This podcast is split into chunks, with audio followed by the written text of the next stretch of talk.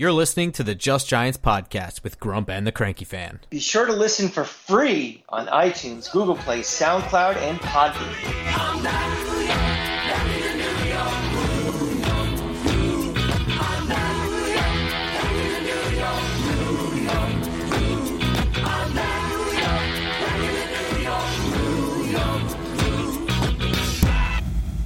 Welcome back to Just Giants with Grump and the Cranky Fan, the best damn podcast for the best damn football team. I am your host, the Football Grump. With me, as always, is Mike the Cranky Fan.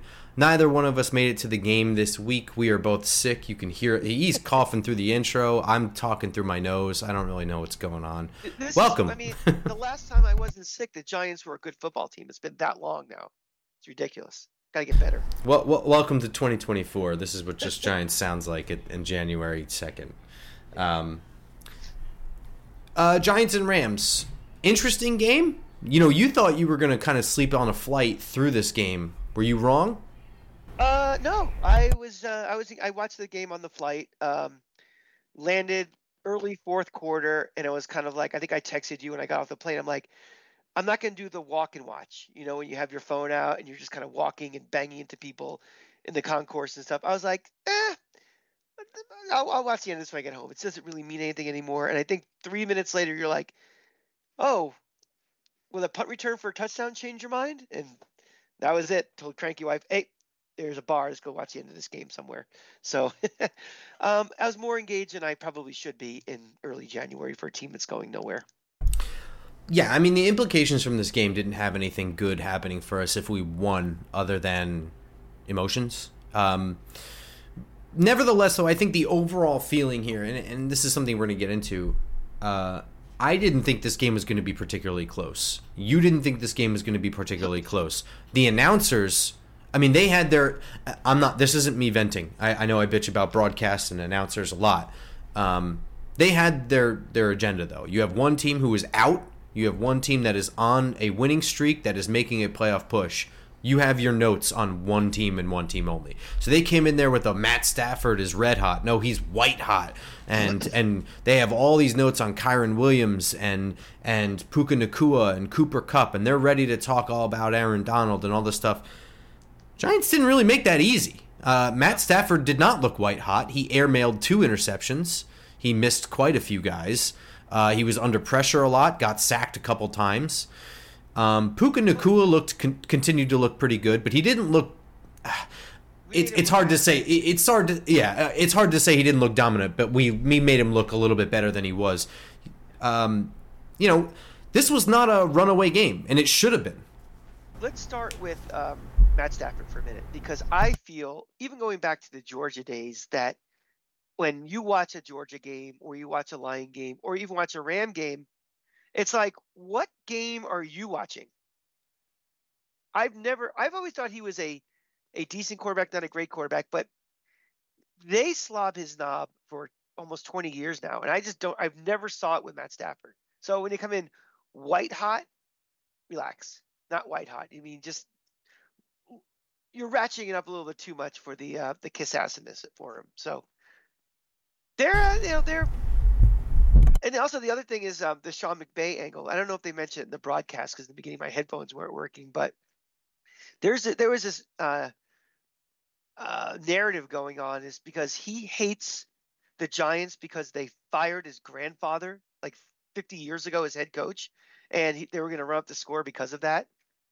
And I, I, I, I just find you know these little these stories silly that uh, you know talking about. I gotta tell you, I don't really even know that much about my grandfather. I wouldn't hold that He's a much. Guy. I, I, honestly, no, I, am I'm, I'm joking. I'm just saying, in terms of his work life, you know what I mean. Like I knew eh, for a brief period of time he was an elevator operator and he got fired. Um, I don't know which building, but goddamn, if I find out, I will run up the score against that company, that a holding company that owns it. Way off the rails right now because my grandfather worked in the same building and operated the same elevators that your grandfather did, and my grandfather did get fired. So I, I have that on. That is Cranky Fan One, Football Grump Zero. So the the story I actually got, and I don't know if this is true because my mother was young at the time. This is so stupid, by the way, that we're talking about. But the story was, I think he got that job. He got that job like and like an emergency and didn't really know what he was doing and like crashed the elevators or something. just got fired, or I don't even know if he got fired if he just went home. You know, it was just like an understood thing. Like, oh, I'm so sorry. Thanks for giving me a shot. you know. Ladies and gentlemen, that is our family.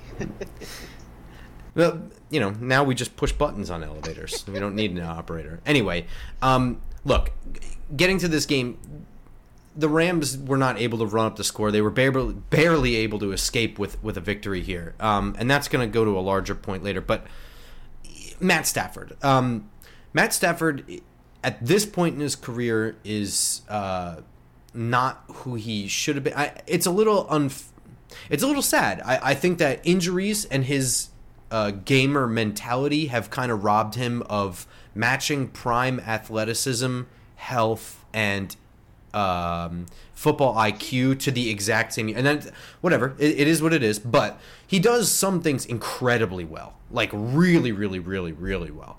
And one of them is manipulating defenses with his eyes. He might be one of the best in the league. Current, he he probably is the best in the league currently at that.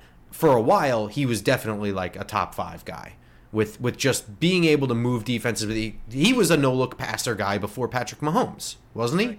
Yes, he was. Um, I think his biggest problem was always that he's his ability has made him the put the game on my shoulders guy, and occasionally he would screw that up. You know what I mean? Like you trust you trust your abilities too much. You trust your arm too much, and you think you try to make plays that just don't work because you think you can. And and honestly, it works for him about fifty percent of the time. So I would think that it's probably being told not to be coached out of him. You know what I mean? It's probably just part of who he is. I, I think that Matt Stafford is, um, at this level, one of the best quarter at this year, 2023. I would say he's one of the best quarterbacks in the league playing. Like if you were to have a a, a draft of building a, a team right now based out of only NFL players, he would be in the first five quarterbacks you pick. Uh, active, absolutely. Yeah, yeah. yeah. I mean, so if we did the January or was it January first, thirty-two starting quarterbacks, absolutely. Um, I I thought the defense looked pretty awful on the first two drives of this game. They got marched up and down the field on the first drive, and they sort of lucked out on. I don't want to say lucked out. I don't want to take. I don't want to take anything away from the defense because they played without Deonte Banks today or Sunday. So that's that's not nothing, and they did a great job against a great team. Um, they they were able to have two really close plays that were called catches on the field overturned because they were on challenges. That's how they escaped the first drive. The second drive, they marched right down the field for a touchdown. After that, the defense really didn't have any egregious mistakes. The Kyren Williams uh, run for a touchdown was, I wouldn't say egregious, but I think it's just something that's bound to happen eventually in a game. Um, defensively, this was incredible. I was really into this game. And Jason Pinnock got hurt and had to leave. Dane Belton came in there. It was almost like addition by subtraction. He's amazing. He's just always seems to be around the ball and always making plays. And uh, that's a an unquantifiable thing in a football player is being a gamer, being able to, you know, how many times have we seen uh, a cornerback drop a sure interception and we do the cliche the well if he could catch he'd be a uh, he'd be a wide receiver. Exactly. He doesn't drop them he catches them he makes the play. That's something he said for that. Yeah and and what's funny is i was on the talking giants draft night uh th- live event when he was drafted and, and none of us had done work on him. And so we're looking at like his iowa hawkeye film while, while the draft is going on. We're, we're watching it's just like he's got all these interceptions. He's not doing anything crazy. He's just in the right place at the right time. He's just a natural ball hawk, and that has not changed. Yeah. Um. Did you have any other notes on the defense? No, like you said, on those first two drives, I was starting to get that sense of the "uh oh, we're finally mailing it in" type of thing. But right. uh, you know, no, I, I again, I I give credit to this coaching staff for keeping this team engaged and trying to win. Uh, you know, you're playing a team that is quote unquote white hot, a team that's better than us. They should be beating us, and to keep it to the last minute is, I, I, I think it's, it says something for the culture that's being built here. If we don't have the talent on the field you know, at least building blocks are being made for, you know, the future of this team. Man, I, I know that's not something Giants fans want to hear. Is like that that that all of this means something, uh, and that you know, but but I'm not saying momentum into next year, and I know you're not saying that either. It's nope. just the fact that the the the heads are still in it. This is not off the rails.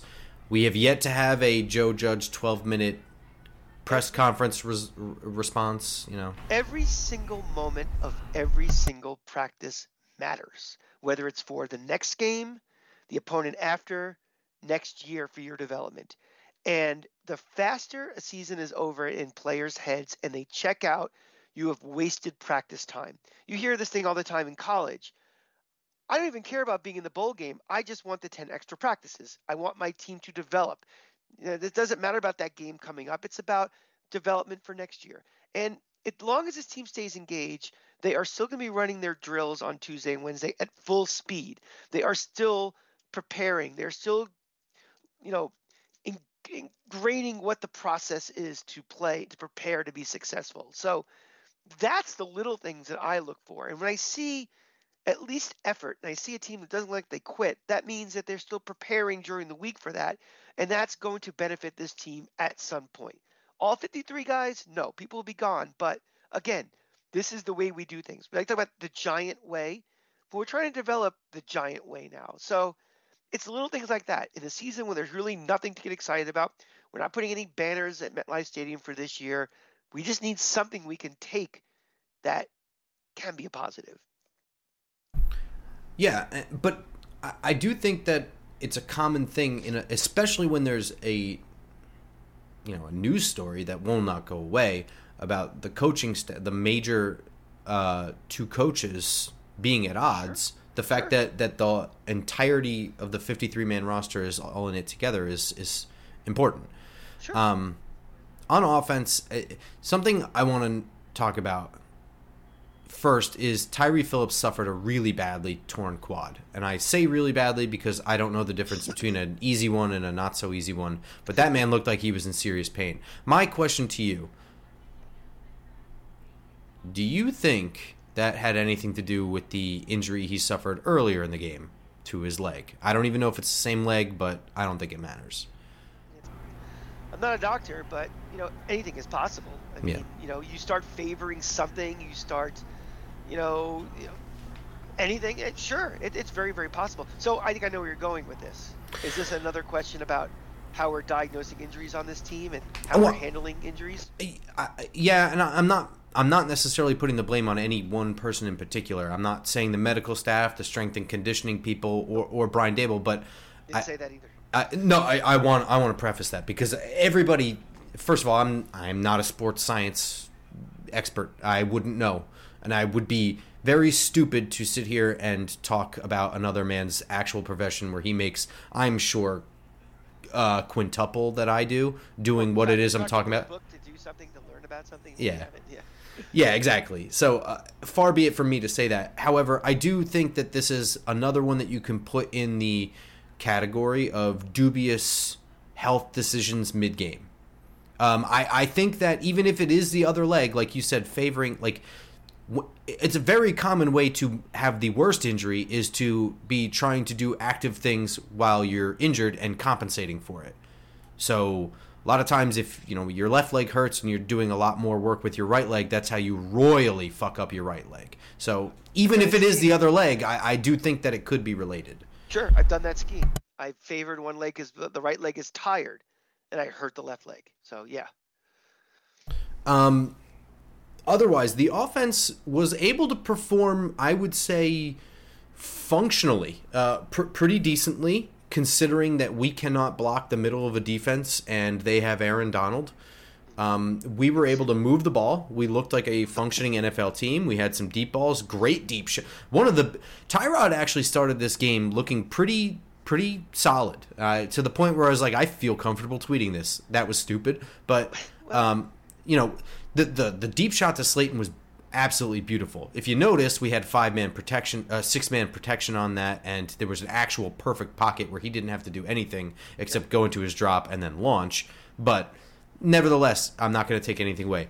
However, Tyrod was incredibly bad in this game. Overall, uh, the the little things that he screwed up on, I would say, were the difference between winning this game and losing it. There's two types of backup quarterbacks in this league. There are backups or guys who just never will be a starter ever, ever, ever in this league. You know, they're going to be on a roster for 10 years because they're smart, because they can, you know, understand a playbook, but they're never going to play. And then there's backups like Tyrod Taylor that physically could be a starting quarterback, but just can't put a game together to be like trust enough that he'll be your starting quarterback. And that's what Tyrod Taylor is. He can make plays. You, you it's obvious comparing him to um, Tommy DeVito that you have to respect a passing game with Tyrod Taylor. The problem is that every time it's a clutch moment, every time where you need him to make a play, he fails miserably. Whether it's mentally, like making a poor decision, or physically, just short arming a, a sure two point conversion, he just fails. And it's it's frustrating because you see the athletic skill. I mean, even he's an advanced age now, but he's just not a starting quarterback, and he's just not a consistent enough backup quarterback where you feel completely comfortable. And that's what's frustrating about him. In this game, I counted eight horrible throws. One to Eric Gray that was like at his ankles. He still managed to catch. One to Darren Waller, where he was wide open moving across the field. It was thrown behind him. He had to turn all the way around and stop his forward progress to make the catch. He had Saquon Barkley on a wheel route to the end zone. He threw back shoulder instead. Um, obviously, you already mentioned the Saquon Barkley two point conversion. That is the number one, you know, that's the poster child for Tyrod ruining this game for us. He had Isaiah Hodgins for a touchdown. He threw it behind him. He had Hodgins again later. He threw it behind him. He had Jalin Hyatt on fourth down. He threw it behind him. And I'm not saying that's 100% his fault, but it was behind him. It didn't help. He had Darren Waller later in the game. He missed him on. He fumbled a snap on fourth down. He had a stupid interception that I Bad. that was on the plus side of the field that everyone forgets about because the Rams fumbled just two plays later. Tyrod was bad in this game. Overall, he made the plays that needed to be made to keep us in this, but he had not just one. I, I hate shitting on a backup quarterback who makes a mental error that ruins the game. Where you're just like, okay, so you were telling me that you were in it with a backup quarterback. That sounds like he played pretty well and he did a backup quarterback thing. This is like twelve things that he screwed up in this game. Okay, I, I I fully support exactly what you said. Tyrod Taylor is a guy who, for a couple of series, can get things right. He can't make it through a game without making a huge boneheaded play, and this is just who he is. I, I also want to mention that before the half, he went on a scramble and got crunched, and it looked like he wasn't going to get up. He started grabbing his lower back, and I was at that moment. I was like, how is this just like the easiest thing to predict? How could it possibly be this easy? We've been saying it since we got him that the guy does not put the needs of the team over his own ambitions first. You know, he's going to try to get the extra yard because he wants to show he can do it. But when you're a backup in this league, your job is to stay in the game. That one extra yard isn't as important as having to dip down to a Tommy DeVito or to whatever schmuck you have on the bench after him. Um, and that's not even mentioning how awkward he looked in the pocket in this game. Yeah. He, he I mean, you've said that since Jump Street that you think that he may not be have it. He has the right timing, kind of, sorta. It's it's not that he's got. It, it, he just looks awkward. He looks panicked. He doesn't look. He doesn't look fluid. He doesn't look natural. He always used to turn the wrong way. Yeah. That first run when he was playing was like, why is he turning to his left and throwing across his body for things? It just looked awkward. This game, it looked like he just misjudged his own talent a lot. Like he he would think he was escaping something and get tripped up like behind the line of scrimmage for like eight yard losses and shit, uh, or just not really navigating the this. This I would say was uncharacteristically worse pocket game from Tyrod than normal. Let me ask you two questions related to this. Do you think he's 100% healthy or significantly less than healthy? Because remember, we had this debate a couple weeks ago whether it was Tyrod or uh, Tommy DeVito, it's like just because he's cleared to play doesn't mean he's 100% good to go. Do you think part of that might be he's just, you know, 75% Tyrod Taylor is not, you know, except he's not good enough to play on that level. And, you know, the fact that they made the quarterback switch now, we're late in the season, you know, practice time isn't, you know, optimal. He's just not prepared to play at this point. No, I'm not going to say that. Um, I, uh, so here, here's what I'll say. It's week 17 of our first ever, second, second ever 18 week season. Uh-huh. Nobody is 100 percent, right? Uh-huh. So he's also coming back from a pretty significant injury. Well, so the the injury he's coming back from is four broken ribs, um, and uh, the case I was making was that he might be cleared to play, but probably not worth putting out on the field just yet. And that's why it's smartest to put DeVito out there at that time. Especially if if he takes another really bad hit, he'll be down and we'll be right back where we were. We've got a guy with no reps playing. So at that time that made sense. If he can launch an 80 yard bomb to Darius Slayton perfectly, I have to think that his ribs are okay. You know, that specific yeah. injury I have to think that his ribs are okay. I don't. He's certainly not 100. percent I don't. I think he's probably operating at like 80 percent. You think? I'm trying to give him benefit of the doubt too. Cause I, I Me too. I'm trying to give you an honest answer though. yeah. Yeah. I, I think he's probably kind of hurt, and I, I think that also when it's week 17, every time you take kind of an awkward shot, it's going to be a a deep breath before you pull yourself off the pavement kind of thing. But I uh, also, how old is he now? He's not young. He's 12, 13th uh, year in the league. Yeah. So I mean, there's also the fact that he's 30 whatever and taking these shots. You know.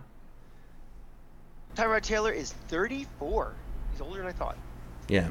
So. Um. That being said, you know, for all the the the last like 10 minutes of us shitting all over him, he did play well enough to put us in the, in this game. Um, but I, I guess our biggest star is Saquon Barkley. You kind of thought maybe, I don't know. What did you think of Saquon Barkley in this game?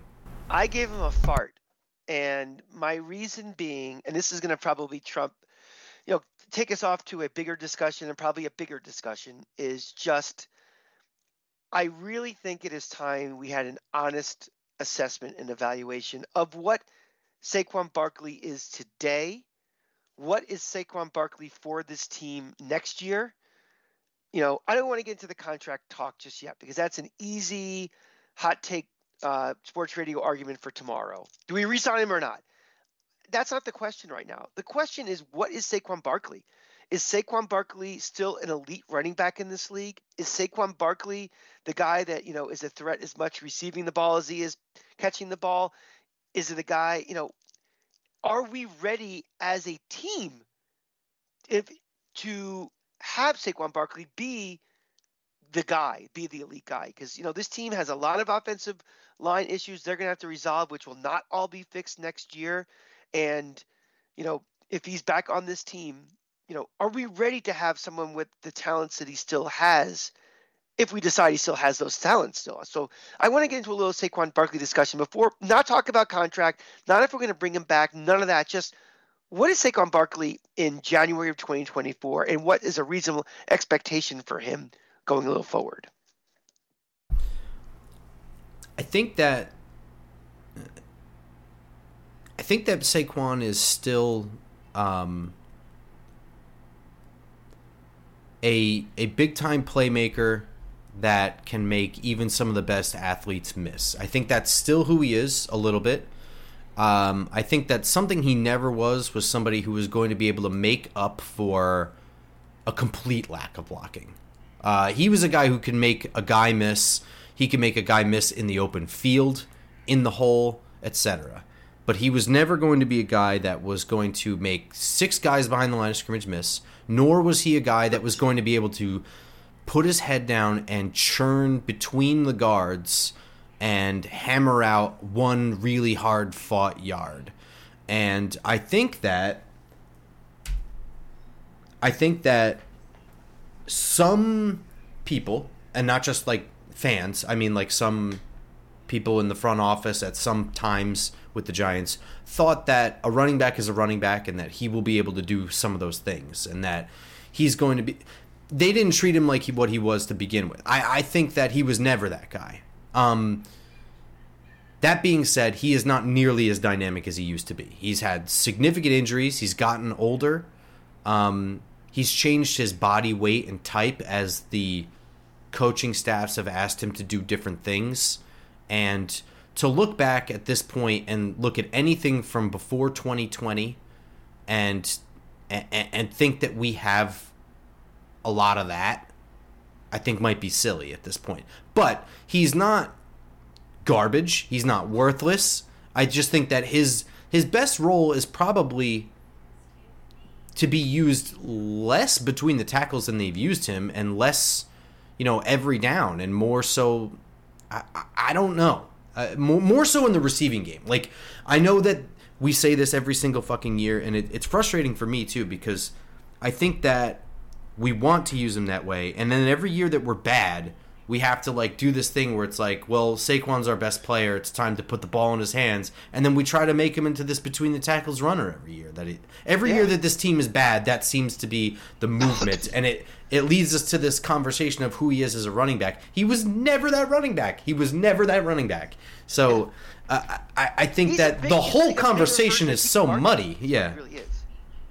Yeah. I mean, if, if you look at like like his receiving stats this year you know, he's got 39 catches on 58 targets, and he only has 229 yards. So, and the long is 32 yards. So it's like he's not this dynamic playmaker from catching out of the backfield where I think people feel like, well, get the ball in his hands any way possible. Something major is going to happen. It, it's but five point. But it's that's I, I, okay. It's not that that that's a very honest and correct assessment, but it's also part of the reason, part of the way that they're using him out of the backfield. Throwing him into the flat and putting him into screens is essentially an extension of the running game versus having him on like angle routes where you're putting him one on one with a middle linebacker. That's where you really get to see Saquon be Saquon. If you put him behind out on the edge, catching the, the ball in the flat with two wide receivers, one of them being Wan'Dale Robinson, trying to block in front of him, you're probably going to get a lot of the same of what you would be just giving him the ball.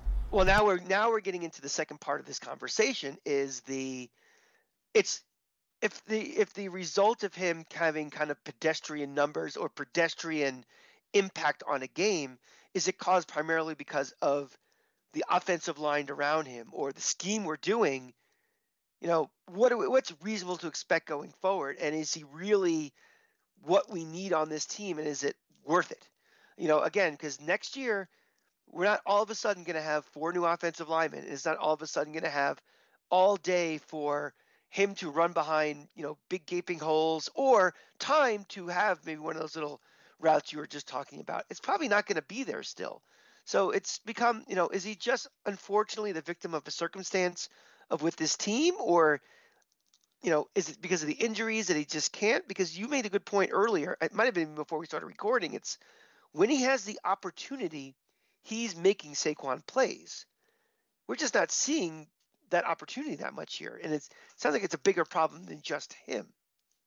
It certainly is. Yeah, I, I, I mean, the easy answer is he the injuries and time have robbed him of what he who he used to be. But um, why we're not seeing Saquon be anything remotely close to Saquon is because the team is bad, specifically the offensive line. But I, I would make the argument that where he is now is in need of complement. Uh, I, I, I think that he needs someone to. They don't need someone to come in and spell him. They need someone to play patty cake with. You know what I mean? Just someone to sub out, run different roles. Uh, you know, we've seen what Barkley looks like running between the tackles when we're trying to close out a game. Sometimes we're more so last year than this year when we're actually winning. But you know, those games where we were playing and we're just like, you know what, we're up by six points. There's only a couple minutes left, and we would just run duo, and you could see him just chew up seven yard gains. That two first downs to win the game right now. Yeah. If he had somebody who could wear down a defense, be a hammer between the tackles, this is just my theory. I think that that is what opens up Saquon in this day and age, right? With who he is now in his age and post injuries, I think if he had someone to soften up a defense throughout the first couple quarters and really just batter them down, and if you get a lead too, you let him catch passes and do dynamic stuff. Then come that fourth quarter, you let him just run all over a team and let him yeah. collect his yards then. Uh, I think that's probably the most effective way to use Barkley going forward because if you look at like even like his attempts this year per game, they're not extraordinarily high. You know, I'm going to work backwards from this game. 12 carries, 23, 9, 20, 12, 14, 13, 16. The Jet game was 36. That was crazy. You know, 21, 24, 17, 12. That's not heavy, heavy usage. That's in terms of running. Yeah, yeah. Yeah. And then even like targets, we're looking at 6, 6, 2, 4, 3, 5, 3, 4, 5, 4, 5, 7, 4. You know, it's we're not putting heavy, heavy, heavy miles on the guy that he should be. You know, I think for that that you know utopian view of having that battering ram to kind of uh, complement him, I think this usage would be perfect for him. It's just we don't have that. It's that's it. Yeah, what's frustrating is we continue to put him in and and run him on short yarded situations. Third and one, what do we do? Hand to Barkley. It's so bad when it happens. Too. Yeah, we all know it's not going to work. Yeah. I I'm I'm in favor. Uh, you know, I, I, this is this is going to be the conversation more of the off season, so I don't want to spend too much time on this. But as of right now, you know, with the whatever the money might be, I, I would I would like to get him back and pair him with somebody. I think that's actually how you use him best. Um, I'm hoping that that's what they end up doing is in, when they uh, shape this team for next year that they they get somebody to complement him. They fix the offensive line a little bit and they let him do things that he's good at rather than make him do everything. I think that's probably the best way to make Saquon. Saquon. The way I look at it is last year could have been the year where they said opening up the bank for you. They're certainly not doing it this year with another you know year of miles on the tires and all this other stuff. So as as long as it makes sense that they are not going to be paying for years of you know dead cap situation where it's not I'm all for bringing him back, but it just has to be something that has to be completely team friendly. I'm more worried about years and guaranteed years than I am worrying about money at this point. Yeah, I think I agree with you because on a certain level, I'm in favor of doing a multi-year deal because I think it lowers what his asking price is. Right, like a one-year mm-hmm. deal, he's going to want as much as possible. A for security, and B because it's all the money he's going to get. If you can be like, look, it's going to be twelve million dollars over three years. Okay, I I can I can three years is a long time. I don't love three years, but if it's that amount of money, then we're looking at that third year. He's probably not going to be here. It's going to be something like four million dollars that we're on the hook for. That's not the end of the world. I can live with that. So I, I think you and I feel very similarly on where we are with what we want out of Barkley. I, I just also have just reasonable expectations going forward that I don't in my head I don't have a superstar running back anymore. I have a a running back who can be very valuable on this team, but I don't feel like at every run this is going 80 yards or if this is going to change the game. And I, I just when you recalibrate your expectations, I think that makes you a more saner fan than being frustrated by, oh God, Bart, this you're Saquon Barkley. Come on, I, I'm past that at this point now. So let's let's see why we can use it to maximize his value and his you know helpfulness for the team and that's kind of like where we're at. It's it's sort of funny. We're in the groove of this. You know, we're talking about the end of the year or whatever. But this is the end of the year, so this is our second to last review episode. After yeah. next week's review episode, we're gonna have our season wrap up, which we're gonna have a very special guest on for. I'm really excited for that, by the way. Yeah. Um. And yeah, uh, but but then after that, it's just off season talk. You know something? And this season has been very emotionally draining. There's had so many different. I mean, think about the storylines we talked about in September, you know, and starting bang, fucking opening night with, you know, Andrew Thomas gets hurt. We completely embarrassed by the, the Cowboys. All the, you know, stuff happens. Everything. I don't want to go through all this now, but you know, all the ups and downs on this team. And this feels like it's been three seasons. And I, am ready for it to end and start being optimistic and thinking about how is this con- the rebuild continue. Um, I'm looking this weekend. Um, there's a potential snowstorm. I know Grump is still feeling sick. I'm still feeling sick. We may or may not be at the game, but this is it. And uh, you know, I'm ready to get started talking about next Monday morning. And let's we, you know how we usually break down this like what's the current roster. You know, what we look at salary cap, we look at all these different things. So I'm really looking forward to that this year because as much as this team has struggled and disappointed this year, there is a foundation, and I don't think it's that that much to take this team from being, you know, we might be the second pick in the draft to looking at the playoffs. I think if we're smart, we use our assets, we use our draft class well, we use free agency well. I think we can. This is not a five-year rebuild still. So I'm, I am kind of cautiously optimistic about that. This was a setback for things beyond our control, but let's let's just get through this week, get through, you know, seeing those stupid friggin' Philly uh, fans in the stadium, and move on. You look back on this year and it's a nightmare, right? You said it's it's lasted like three seasons. I think I had to get a colonoscopy halfway through this season just because I felt like I was getting old. Like it was taking too long. So I thought you were going somewhere else with that. No, no, no, no. um, but what's what's really wild is I look at all of the close games that we we attended, we watched. You know, we had the Bills game, Jets game, this game. There were so many games that we said the same shit every single week afterwards. It was like the heads are still in it. They haven't lost the locker room. If they had had at the beginning of the year an average worse than Daniel Jones, but better than Tyrod Taylor quarterback for the whole year, steady Baker and healthy. Yeah, Baker Mayfield. I don't want to name names because I that's that's where we get ripped apart because whatever, whatever, whatever. But but sure, a Baker Mayfield type. I think this team makes a playoff push with like nine wins. The, the way that they were coached throughout this whole year, they were in games they did not deserve to be in. Tommy DeVito was winning games, makes no fucking yeah, sense. He won three games in a row. Yeah. It, it doesn't make any sense. This is this is the coaching staff. So this this whole like overarching thing about which coach is staying, I want them to stay. Please stay. What you guys did between Brian Daboll and Wink Martindale, what they were able to create this year, despite everything, has been pretty incredible. It doesn't look incredible, and I would never make a portfolio and show somebody, look at this incredible work. But god damn, did they put up a fighting chance they eh, made chicken with with garbage. And if you don't like chicken salad, that's what it kind of is. But they took the worst situation possible and made it.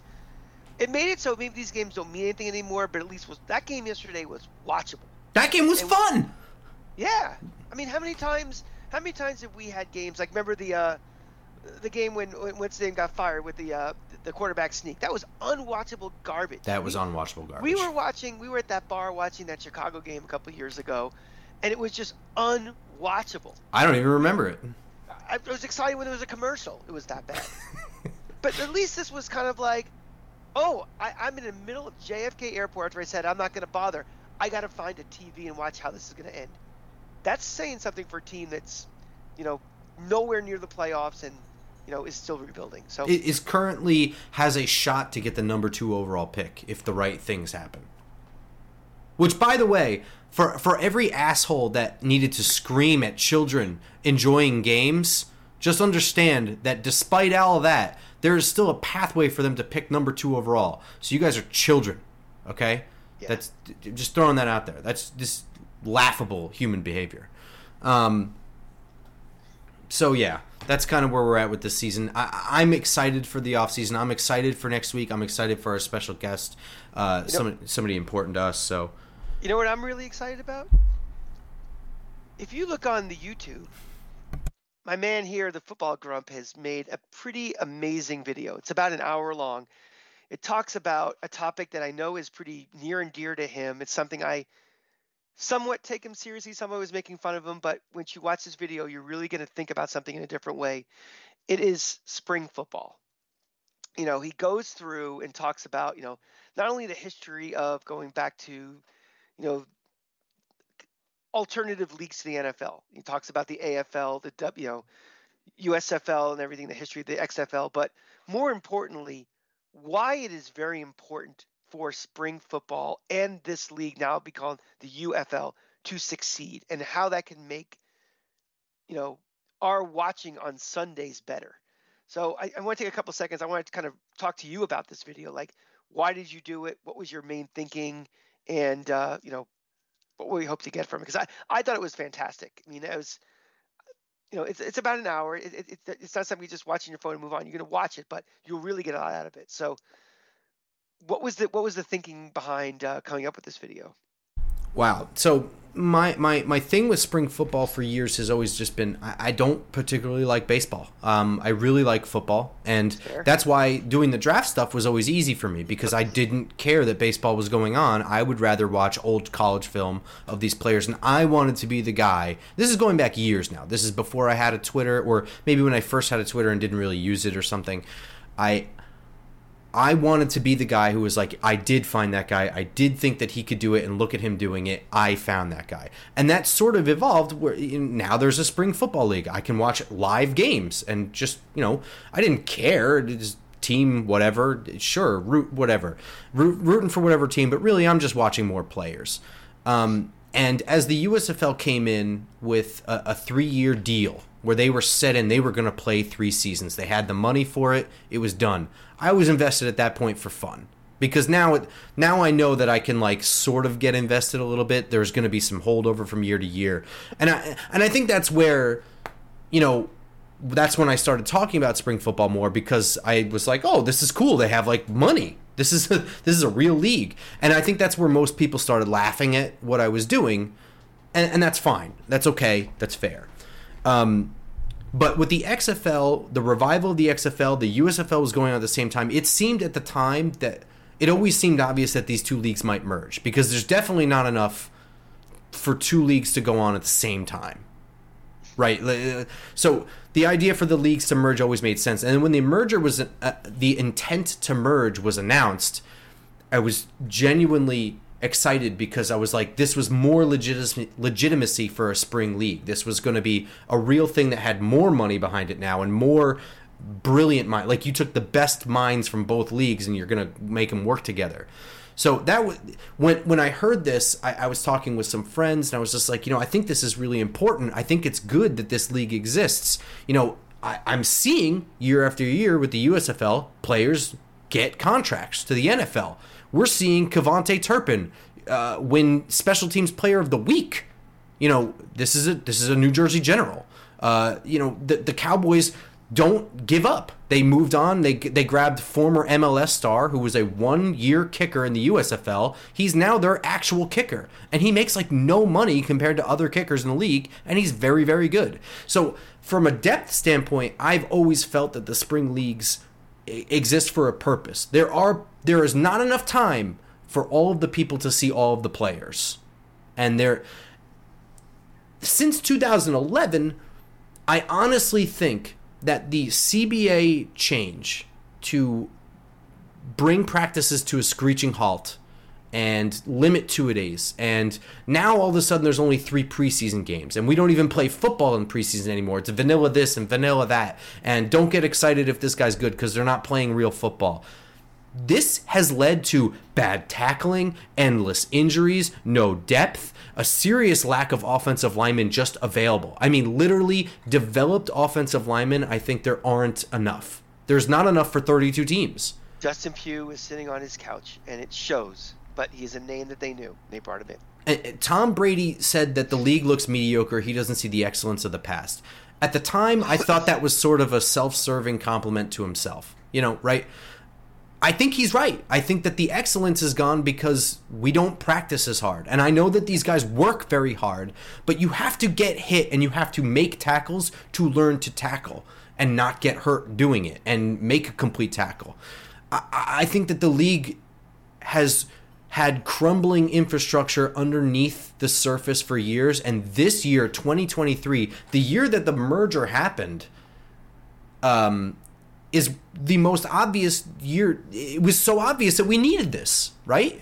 Yeah. I mean, here's my take on this whole thing it's that the, the, the sooner the NFL realizes it needs a spring league and it needs a feeder development league, the better. Um, the analogy I'm going to use is the G League in basketball.